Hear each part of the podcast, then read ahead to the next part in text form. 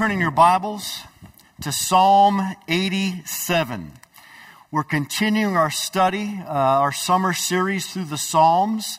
Uh, will come to an end on Labor Day, and then the week after Labor Day, we'll go into a New Testament study on Second Corinthians, and I'm really looking forward to that.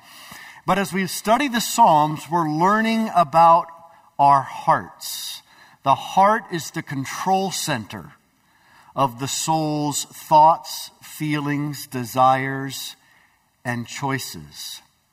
And what we learned this morning is that the heart of the heart is the church. In other words, the, the way God ministers the benefits of Christ to us is through the church. We're going to learn in this passage that God loves the church, that God delights in the church, that God moves through primarily the church to build us up in the most holy faith. You know, it used to be that it was obvious to all that the church was the core and the heart of the Christian life. As a matter of fact, in, in past days, towns and villages were actually even designed so that people would be reminded that the church is the heart of Christian growth and that the church is at the very core of the heart of God. Let me show you what I mean. Here's a diagram of how many cities and towns and villages used to be designed. The church was in the middle, and then all of the neighborhoods, all of the homes were situated so that no matter where you walked or where you drove or where you rode a horse, whatever era you were in, you would be setting your eyes by design on the central place of the church. Now, this isn't just in theory, this actually happened. Look at uh, this old European village. Notice it's the same exact design I just showed you, but there it is in real life. The church at the center, the circles around the church for outer roads, and no matter where you walked, ran, played, worked, you were forced by the design of things to recognize the church's central place in life. I mentioned before uh, a book called The Seven Storey Mountain by a Trappist monk, um, Thomas Merton. It was listed by National Review as one of the top 100 nonfiction books of the 20th century. And in that book, uh, Merton reveals that the church used to be seen as central to the spiritual life and central to the heart of God. But recently, it's been seen more and more on the periphery. And of course, the COVID pandemic has particularly pushed the church off to the peripheral as well. And even for many Christians, uh, people are looking at church as, as just an option in their own individual Christian life. Well, Psalm 87 instructs us otherwise, and Thomas Merton in his book wrote these words. Now, focus one eye on this, but, but let your ears hear what Merton wrote. Uh, when, when Merton was young, uh, his mom died, and so it was just Thomas and his father. His father was an artist, and uh, they would travel all over the world. And one of their uh, journeys led them to a village in France. And in France, it was designed, the town they were in was designed like this.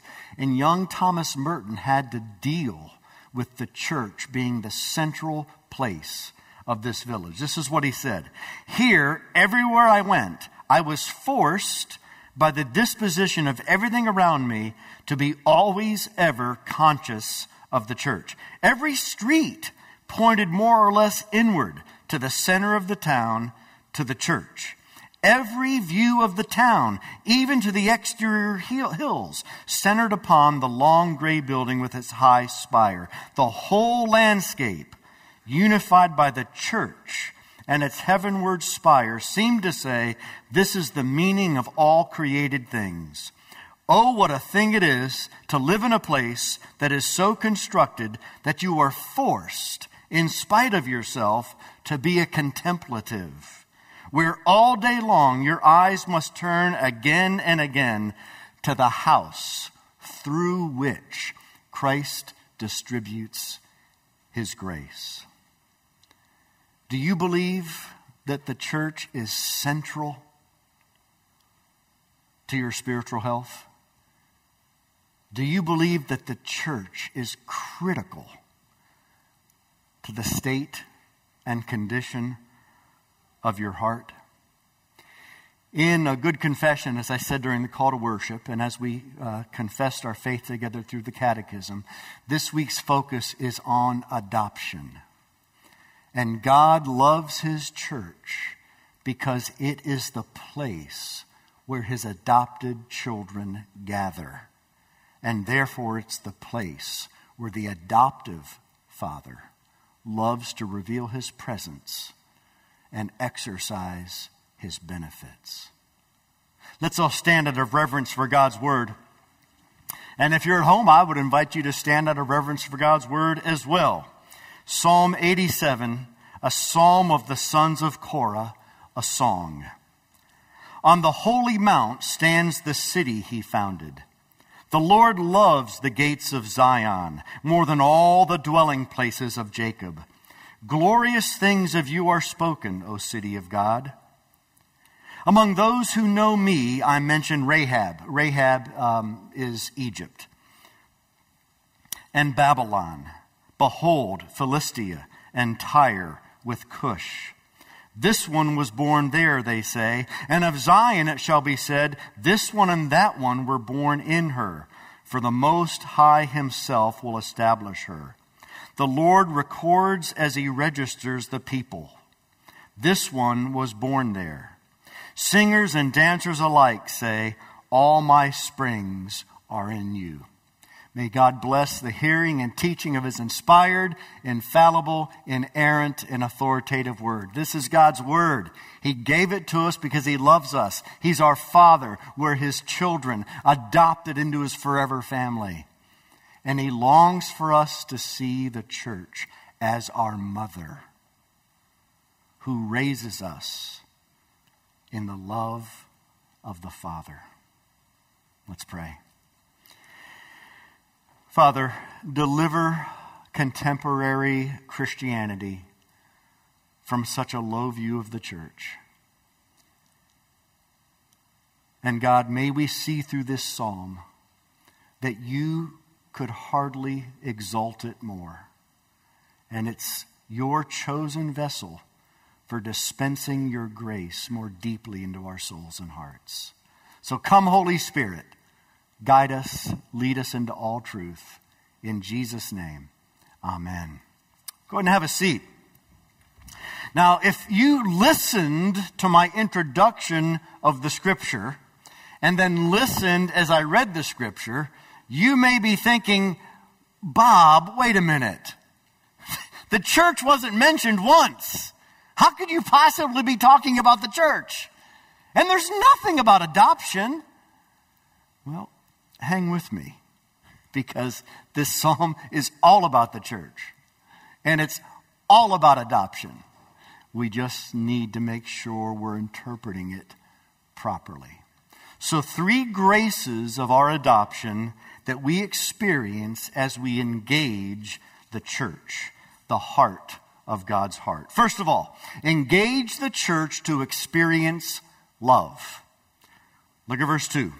The Lord loves the gates of Zion more than all the dwelling places of Jacob. Now you're saying, that's talking about Zion. That's talking about Jerusalem. That's talking about the city of God. It's talking about Mount Moriah. All of those descriptors are what Jerusalem is known as.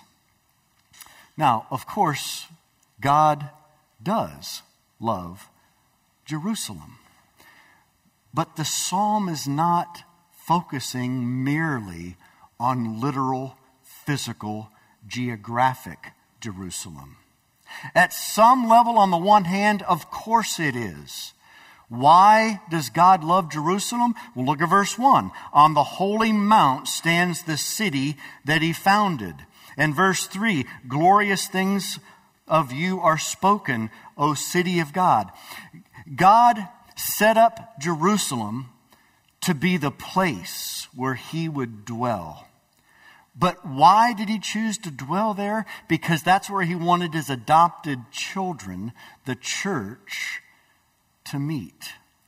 And all through the Old Testament, we hear of the glorious things that are spoken over Jerusalem. For instance, uh, I didn't realize that uh, when God told Abraham to sacrifice Isaac, I, I knew it occurred on Mount Moriah. I hate to admit this as your pastor, but I hope it encourages you that I still don't know what I'm talking about half the time. Although when I study for this, you do need to listen, right? so Mount Moriah is Jerusalem. I, did, I didn't know that for the longest time. And so when you get to certain places in Jerusalem, they, they, they have these signs that point you toward Mount Moriah. And you end up simply going up uh, the, the place near the temple. And so glorious things are spoken of the city of God. Um, in Genesis 14, uh, before Abraham and Isaac, Melchizedek was the king of Salem, Jerusalem. And Melchizedek, the high priest, was a type of Christ. David's capital, of course, the city of David, was Jerusalem. Solomon's temple, Second Chronicles 3, verse 1. I never noticed this before this week. It, it doesn't say in Second Chronicles 3, 1, it was built in Jerusalem. It says it was built on Mount Moriah, which is Jerusalem, which is Zion, which is the city of God. So, on the one hand, this psalm talks about literal, physical, geographical Jerusalem. But on another level, let's never forget that the, the Psalms are poems, they're poetry. They utilize symbolism, figurative language. And when we read in the Psalms Jerusalem, Mount Moriah, Zion, the city of God, what we need to understand is church.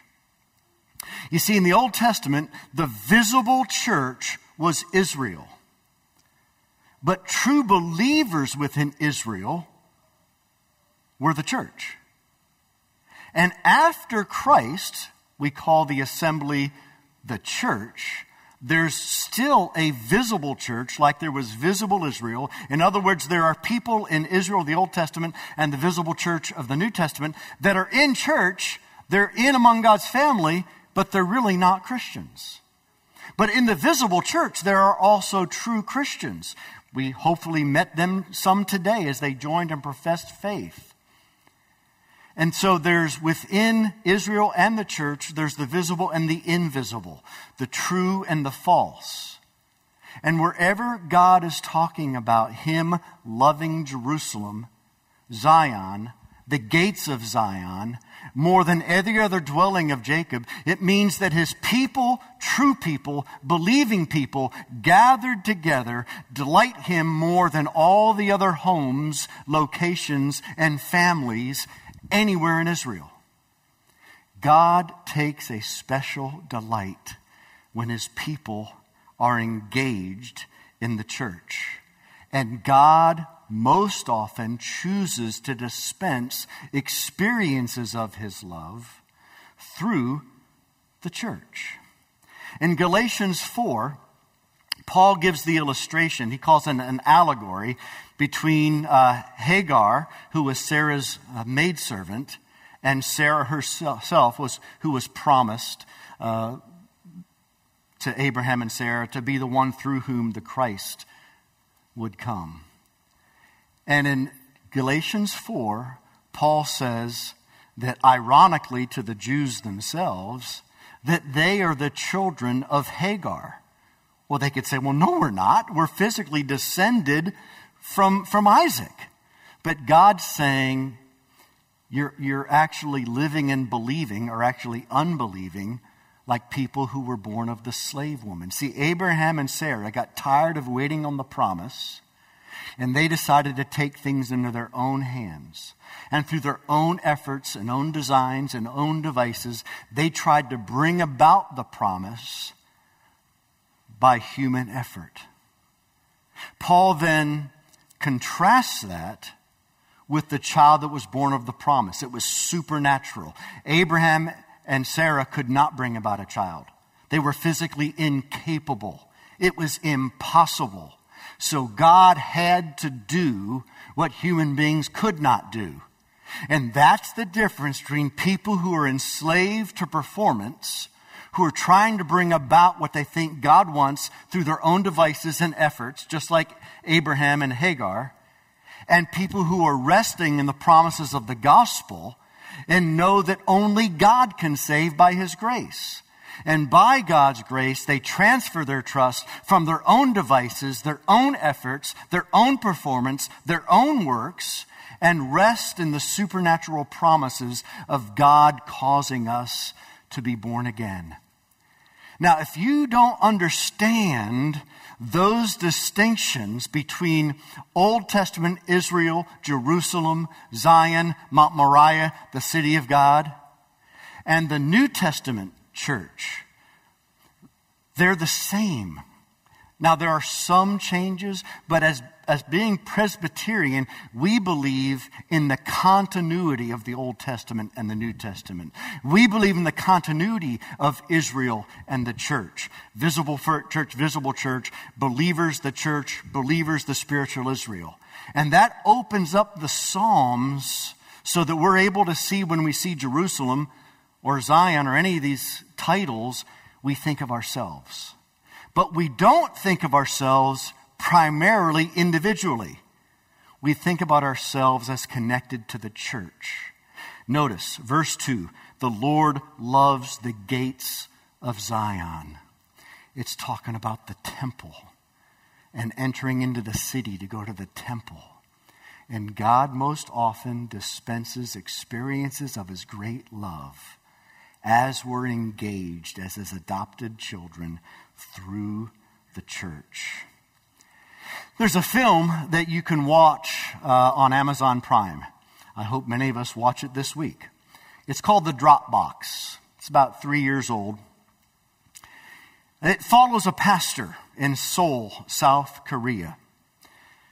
And in Seoul, uh, for some reason, especially recently, uh, they have an epidemic, not of viruses, but an ep- epidemic of people abandoning their newborn children. They're leaving them to die in the alleyways of, of Seoul, the city. Some are even just throwing them into a dumpster to let them waste away. The more fortunate ones are dropped in front of a door on the sidewalk and somebody knocks and runs. Some of the babies have started to be left at the door of churches. And this documentary follows a pastor named Pastor Lee. He is the pastor of what is translated as God's Love Community Church. And Pastor Lee and his wife, who have raised a, a very severe uh, special needs child, they began taking in these abandoned children that were left at their church's doorstep. And word got out. And more and more people started leaving their babies, at least at the church, instead of in an alley or in a dumpster. And this documentary uh, follows what happens through Pastor Lee's ministry. So many babies begin to be left at the church that he cuts a hole in the wall of the church and he puts in a little drawer that has uh, light and there's heat in it and there's warm blankets and there's even some soft music. And when someone puts the baby in that little drawer, about several minutes after they leave, a bell goes off in the church and the pastor and his wife come down. And the pastor calls this drawer the drop box. And that's the title of the documentary. Now, the director of the Dropbox didn't even plan on doing a documentary on Pastor Lee. Uh, the, the director himself was what I call a C and E. He would come to church on Christmas and Easter, and he thought since he didn't kill anybody that he was probably a Christian but it didn't have a lot to do with his life. Well, as he decided to switch the task from the movie he was going to do to the documentary called The Dropbox, he actually was converted. And many, many people from Hollywood Christian, non Christian. Millions have watched this documentary, The Dropbox. Well, folks, when it comes to the church, we are God's Dropbox. We are the place where abandoned, orphaned children, because of the fall, are placed and we are brought into the family of God. We are adopted to be loved by the Father who sets the church up as his beloved Dropbox. His love is most experienced in and through the church. Engage the church to experience love. Secondly, engage the church to experience hope. The hope of this passage is that you do not need to be a, a, an ethnic Jew in order to become a son or daughter of God. Look at verse 4. Among those who know me, I mentioned Rahab. And again, when I read the text, I said that means Egypt and Babylon. Now, what do you know about Egypt and Babylon? They, they were two of Israel's deepest foes and greatest enemies. And God says when he thinks about the love he has for the church, he mentions Egypt and Babylon. Verse 4 Philistia, Tyre, and Cush. Again, more enemies of Israel. And this is what Paul says in Ephesians 2, where he says, Remember that you all, me included, we all at one time were hostile. We were enemies to God. We were excluded from citizenship in Israel. But now, we who were far off, not just far off geographically, we who were far off spiritually and had nothing to do with the visible church in the Old Testament, Israel we who were far off, who were aliens and strangers, we have now been made citizens of the Jerusalem that is from above. Romans 2, verse 28 For no one is a Jew who is merely one outwardly. Your ethnicity does not make you a Jew, nor is circumcision outward and physical. No, a Jew is one inwardly. That means all of us who know Christ. We are inward Jews, adopted sons and daughters when we were foes, when we were enemies. And circumcision is a matter of the heart by the Spirit of God. And of Zion, verses 5 and 6, it will be said, This one and that one were born in her. Now, the thing is, they weren't born in her. They were Egyptians. If you're an Egyptian, that means you were born in Egypt, right? If you're a Babylonian, it means you were born in Babylon. They weren't born in Jerusalem. They weren't born in Zion. They weren't born on Mount Moriah. They weren't born in the city of God. And yet God is going to say of them and Philistia and Cush and Tyre, you were born in Jerusalem. Once again, the Psalms are poetic. They carry much that is symbolic and has a double meaning and is, and is figurative. For instance, uh, in Hebrews uh, chapter 12, verse 22, the author writes, You, you and I, we who were aliens and strangers and enemies, you have come to Mount Zion. Well, I didn't go to Mount Zion until last year. And to the city of the living God. I hadn't been to Jerusalem. Ah, the heavenly Jerusalem. See, we need to understand that when we read Jerusalem, Zion, Mount Moriah, the city of God, in the Psalms, we're to read the word church. The blessings of God, the presence of God, the delight of God, the hope of God come to us through the church. She is our mother. And that's exactly what Paul says in Galatians 4 that I was talking about with Hagar and Sarah. The Jerusalem that is above, Paul says. She is our mother. And oh, by the way, this is why this passage is all about the church and all about adoption. As a matter of fact, the Greek translation of the Old Testament, known as the Septuagint, in Psalm 87 has the words, She is our mother, when it talks about us being born in Zion. And that is what Paul quotes. Paul didn't quote the Hebrew Old Testament, he quoted the Greek Old Testament. And that verse occurs in Psalm 87. So we need to be born again to be called born in Jerusalem. What does it mean to be born again? Well, we're born as Americans, we're born as Egyptians, we're, we're born as Babylonians. And then we recognize that our ultimate allegiance is not to be to our nation or our birth. Our allegiance is to be to the Creator who made us. And we humble ourselves in our weakness and helplessness. And we raise the empty hands of faith and we say, God, I wasn't born in Jerusalem. I wasn't one of ethnic Israel, but I want to be part of spiritual Israel. Give me the hope of salvation. Romans 9 6. Not all who are descended from ethnic Israel belong to Israel. Okay? Visible church Israel, Jerusalem, City of God, Zion, Mount Moriah, visible church. Not everybody in Jerusalem who participated in the sacrifices was truly an Israelite. Because an Israelite is not just ethnic, it's trust and hope in Messiah.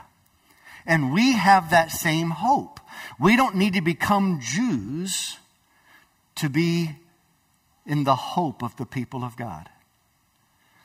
So, engage the church to experience hope. Matt, Matt Woodley has written a commentary on the Gospel of Matthew. And one of the illustrations he has in this commentary, he talks about a friend of his and his wife that wanted to adopt a little girl named Maria. They'd never met her. They had no idea even what she looked like. They just had received reports. And this uh, Maria lived in a South American country where the government was very unstable there was violence everywhere, corruption, political chaos. They risked their lives to head into a city in the South American country. And when they got there, they realized the entire adoption system was corrupt. It was basically run by mafia. And every time they got close to seeing their little girl Maria, the corrupt officials of the agency jacked up the price over and over and over. Andy, the guy's name, got so angry that he threatened to go to the American consulate and tell them what these people were doing. And a man showed up as he was walking on the street alone and threatened him with his life and said, Stop making waves, get on a plane, and go home, or terrible things are going to happen to you. But Andy couldn't leave without his daughter, a daughter he'd never met. He spent loads of money, days and weeks of time. He risked his life with corrupt officials, but he finally brought Maria home. Fast forward 18 years. Maria's graduating from high school. And she stands up in front of anyone, everyone and gives one of the most articulate expressions of hope that anybody's ever heard. And then she looked at her father and said, Thank you for risking everything to give me hope. I will never be the same. Jesus came to a nightmarish country filled with violence and corruption and threat of harm. But he would not leave without his adopted children. Us. And he made it home safely. Jesus was killed so that we might have the hope of adopted children. Experience the church to engage love, engage the church to experience love, engage the church to experience hope, and lastly, engage the church to experience life. Look at verse 7. Singers and dancers alike say, All my springs are in you. First of all, I want you to notice that the church is to be filled with singers and dancers. I know it's a little weird. Uh, we've had, I must say, some people dance in the aisles at times, and I get very uncomfortable. So please, just keep that to yourself, will you? No. There, there, there's to be so much joy and life in our hearts that we can't contain it. Remember David when the ark was being transferred back to Jerusalem?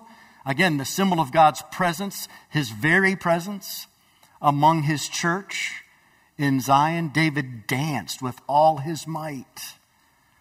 But notice the singers and dancers say, My springs are in you. The whole reason I sing, the whole reason I dance, the whole reason I preach, the whole reason we do what we do for the Lord Jesus, because His springs are in us. And His springs of life are in us primarily through the church. This is how God chooses to work. This is what Psalm 87 is all about. The church is the gathering of God's adopted children. And that's where he shows up. 1 Corinthians 5 verse 4. When we gather together on the Lord's day, the presence and power of the Lord Jesus is with us in a very unique way that is not true other times of the week or other gatherings of the week. In John 7, a passage we're all aware of, I'm sure, John 7, 37 to 39, Jesus said, Whoever believes in me, out of them will flow rivers of living water. As we enter church, the gates of Zion, the gates of Oak Mountain, God's streams of life through his Spirit course in us and through us. There's a beautiful picture in Ezekiel 47. Uh, there's the temple. Ezekiel has a vision of the temple in Jerusalem. And out of the temple, there's a trickle of water coming from the Holy of Holies. And, and then that trickle turns into like a moving puddle. And then the moving puddle becomes a little, oh, I don't know what you'd even call it, this little, this little rain spout creek. And then it turns into a stream. And then it turns into a river. And then it turns into an ocean that no one can even cross. That's John 7.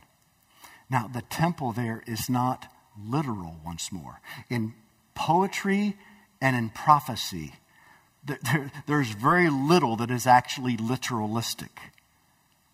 It's mostly symbolic. The temple is the church, it's the throne of God. It's the place where God's Spirit dwells. And out of the church, God issues streams of living water.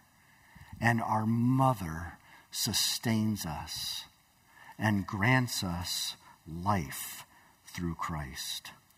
God has all the resources we need for life, and He dispenses those resources through the church. I'm sure many of us have uh, read the comic strip or maybe seen the Broadway play or the movies of Annie. Little Orphan Annie, you know the story. She was 10 years old. Uh, she was part of um, the Hudson Street Home for Girls during the Great Depression. And uh, the director was, was Miss Hannigan, and she was an alcoholic and she was abusive. And she would make the girls in the home uh, work until way past midnight, scrubbing the floors. Then she'd wake them up while it was still dark and have them peel potatoes. It was, it was literally like child slave labor. And all of the girls dreamed about being adopted by a loving family, except for Annie. Annie dreamed that her birth parents would come back and get her. They promised they would. They gave her a, a, a locket and, and took half of it with them and said, We will be a locket family again. But they never came. There was this billionaire named Oliver Warbucks, Daddy Warbucks. And uh, he was a philanthropist, not a very great man at all, even though he was supposedly a philanthropist. His public image was deeply uh, suffering. And so, as a publicity stunt, he asked the orphanage to bring Annie for just a week. Well, you know what happened. Annie's heart was drawn to Daddy Warbucks. Daddy Warbucks' heart was drawn to Annie. And I'm not going to give away everything that happens, but through all kinds of dramatic ups and downs and revelations and, and uh, tragedies and excitement and terror, uh, Annie finds out, Daddy Warbuck finds out, that Annie's birth parents actually died in a fire five years earlier. And Daddy Warbucks asks Annie again, Would you like to be my daughter? And he adopts her. And he gives her a new locket for her new forever family. And all of Daddy Warbucks' incredible wealth and resources are now Annie's. God offers us all of his resources as his adopted children. But he dispenses those resources most often in and through the church. It is through the church we experience the graces of our adoption. So, whenever you see Jerusalem, Zion, Mount Moriah, the city of God, you read church. And when you read church, you recognize we're all called to take our part. The church used to be the heart of the city. May it become that once more. But even more importantly, may the church not only become the heart of the city, may it become the mother of your heart and your growth in Christ. And may our hearts not be pointed merely to the church, but to the Christ who indwells her with his presence. Let's pray. God, thank you for your word. Lord, help us to understand it, help us to interpret it properly. Thank you for telling us about the church in the Old Testament. And thank you that it's not something that we can't relate to. It's not something that isn't even for us, but for ethnic Israel. Lord, we, we do pray for Jews. God, I do believe at the end of the age you will bring many Jews to Christ. But Father, I don't believe it has anything to do with what happened in 1948. I don't think it has anything to do with the nation of Israel. But you're going to bring Jews to Christ. But Father, remind us that if we know Christ, we are Jews who are one inwardly and by the Spirit. And we are part of the house that bears your name. So, Holy Spirit, come Fill your church, and may out of us truly flow streams of living water through all that we do. Lord, if there's anybody here who doesn't know Christ, or if anybody watching doesn't know Christ, might today be the day they transfer their trust from their own good works, and may they walk helplessly to the cross. And God, may they believe the promises of the hope that we, as the enemies of God before we know Christ, the hope that we can have in Christ. We ask all this in Jesus' name. Amen.